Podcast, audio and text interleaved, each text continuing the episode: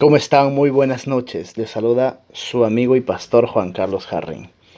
Seguimos en este desafío del amor y ya faltando pocos días para completar, viene el día número 32. El amor satisface las necesidades sexuales. Que el marido cumpla su deber para con su mujer e igualmente la mujer lo cumpla con el marido. Primera de Corintios 7:3. En el matrimonio el romance tiene que florecer y prosperar con vigor. Tanto en el Antiguo Testamento como en el Nuevo, elogian la belleza del amor sexual dentro del contexto del matrimonio. Por ejemplo, el Cantar de los Cantares, aunque a veces se malinterpreta como nada más que una alegoría sobre la pasión de Dios por su pueblo, es también una hermosa historia de amor. Describe los actos sexuales entre el esposo y una esposa con bella poesía, mostrando cómo cada cónyuge ama a su pasión y valora al otro en su relación romántica.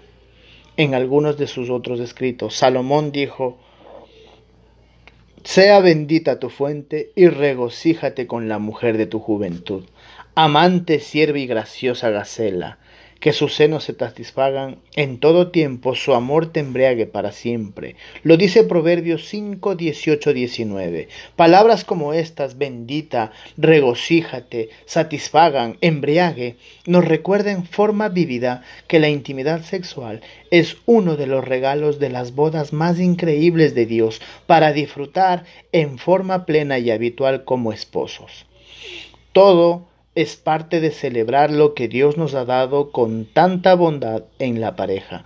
La pureza de estar desnudos pero sin vergüenza, en Génesis 2:25, dentro del pacto de un compromiso de por vida, a través del placer de la intimidad física, también se fortalece la intimidad relacional, emocional y espiritual. Y recuerda que nosotros cuando entramos en la intimidad, entramos en cuerpo, alma y espíritu. El amor fiel se traduce en un gozo abrumador que produce una paz profunda y duradera que ninguna otra relación sexual fuera del matrimonio puede generar. Como parte de nuestra unión matrimonial, el sexo no tiene costo, no culpa ni tampoco tiene reproches. Por eso, Dios solo aprueba una relación sexual, un hombre y una mujer que se han casado, y por eso ha colocado límites de protección con tanto amor. Al proclamar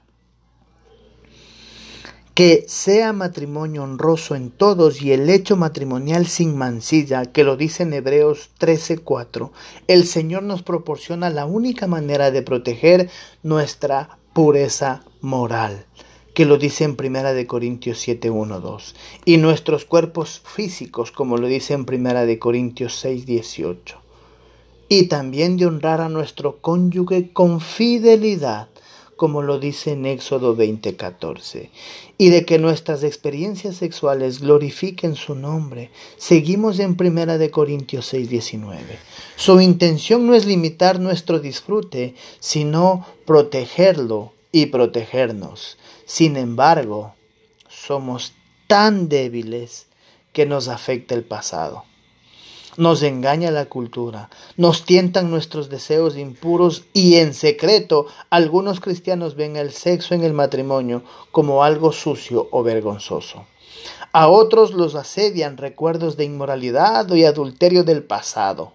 Algunos han caído en la corriente destructiva de la pornografía, que alimenta su lujuria con alternativas humanas y pecaminosas a la experiencia de la unión sexual pura, sin mancha y satisfactoria que Dios diseñó como el mejor resultado. Muchos esposos y esposas se han alejado emocionalmente y han permitido que la relación se vuelva rancia. Dejan fuera al otro y le niegan algo precioso que le pertenece por derecho. Dios estableció el matrimonio con una mentalidad de una sola carne. La mujer no tiene autoridad sobre su propio cuerpo, sino el marido, y asimismo el marido no tiene autoridad sobre su propio cuerpo, sino la mujer. son uno y se pertenecen el uno al otro.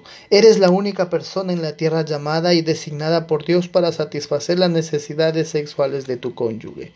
Así que no os privéis del uno del otro. Advierte la Biblia, excepto de común acuerdo y por cierto tiempo para dedicaros a la oración.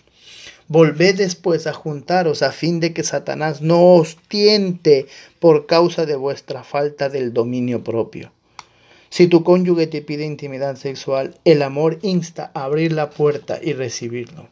El sexo o su interrupción no debe usarse como un arma ni un elemento de negociación.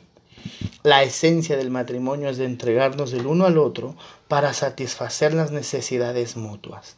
Por precio habéis sido comprados. Dios puso los ojos en ti e hizo todo lo posible para atraerte y para que lo desearas. Ahora es tu turno de pagar el precio de amor para ganar el corazón de tu cónyuge. La relación sexual es la oportunidad que el Señor proporciona para practicar lo que implica el desafío del amor. Pero en realidad es aún más que eso. Es poder llevar la mayor celebración de todos los tiempos. Cuando los conocen y aman a Jesucristo, entren al cielo para estar con Él para siempre. Será la consumación de nuestro pacto de salvación cuando la esposa de Cristo, la iglesia, por fin esté con su amado esposo, como lo dice en Efesios 5, 21 al 32. También dice, aunque no se describe, que haya una actividad sexual en el cielo, Dios nos da un pequeño adelanto de la alegría celestial a través de la consumación física habitual del pacto entre esposos. El gozo temporal que sentimos durante el clima sexual debería llevarnos a adorar a Dios con la esperanza y la anticipación de una alegría mayor y más pura que será nuestra para siempre en el cielo. Que Dios nos dé la verdadera sabiduría para seguir adelante, para comprometernos como Él quiere y sobre todo para seguir ahondando en donde Él nos quiere por adelante, nos quiere servir y nos quiere en el servicio completo de Él. Que el Señor tenga el verdadero complemento de todas las cosas y que podamos ver en Él toda la manifestación. Así que cada vez que consumas la relación matrimonial sagrada, recuerda que la unión que tu cónyuge es una celebración de la intimidad matrimonial, el gran final del amor entre ambos y lo más importante, que es para la gloria de tu santo Dios. Adóralo con esta unidad por lo que Él ha hecho y por el gozo eterno que vendrá pronto. Te desafío. Si es posible, intenta hoy iniciar una relación sexual con tu cónyuge. Si es posible, hazlo de una manera que honre lo que te ha dicho o que te haya dado a entender estas palabras. Sobre lo que necesita de ti en el área sexual, pídele a Dios que los dos puedan disfrutarlo y que se transforme en un camino hacia una mayor intimidad. Sé que esto va a ser conforme a lo que el Señor tiene planificado para ti. Qué hermosa y encantadora eres, como dice en Cantar de los Cantares 7:6. Sigamos adelante en este desafío del amor. Bendiciones.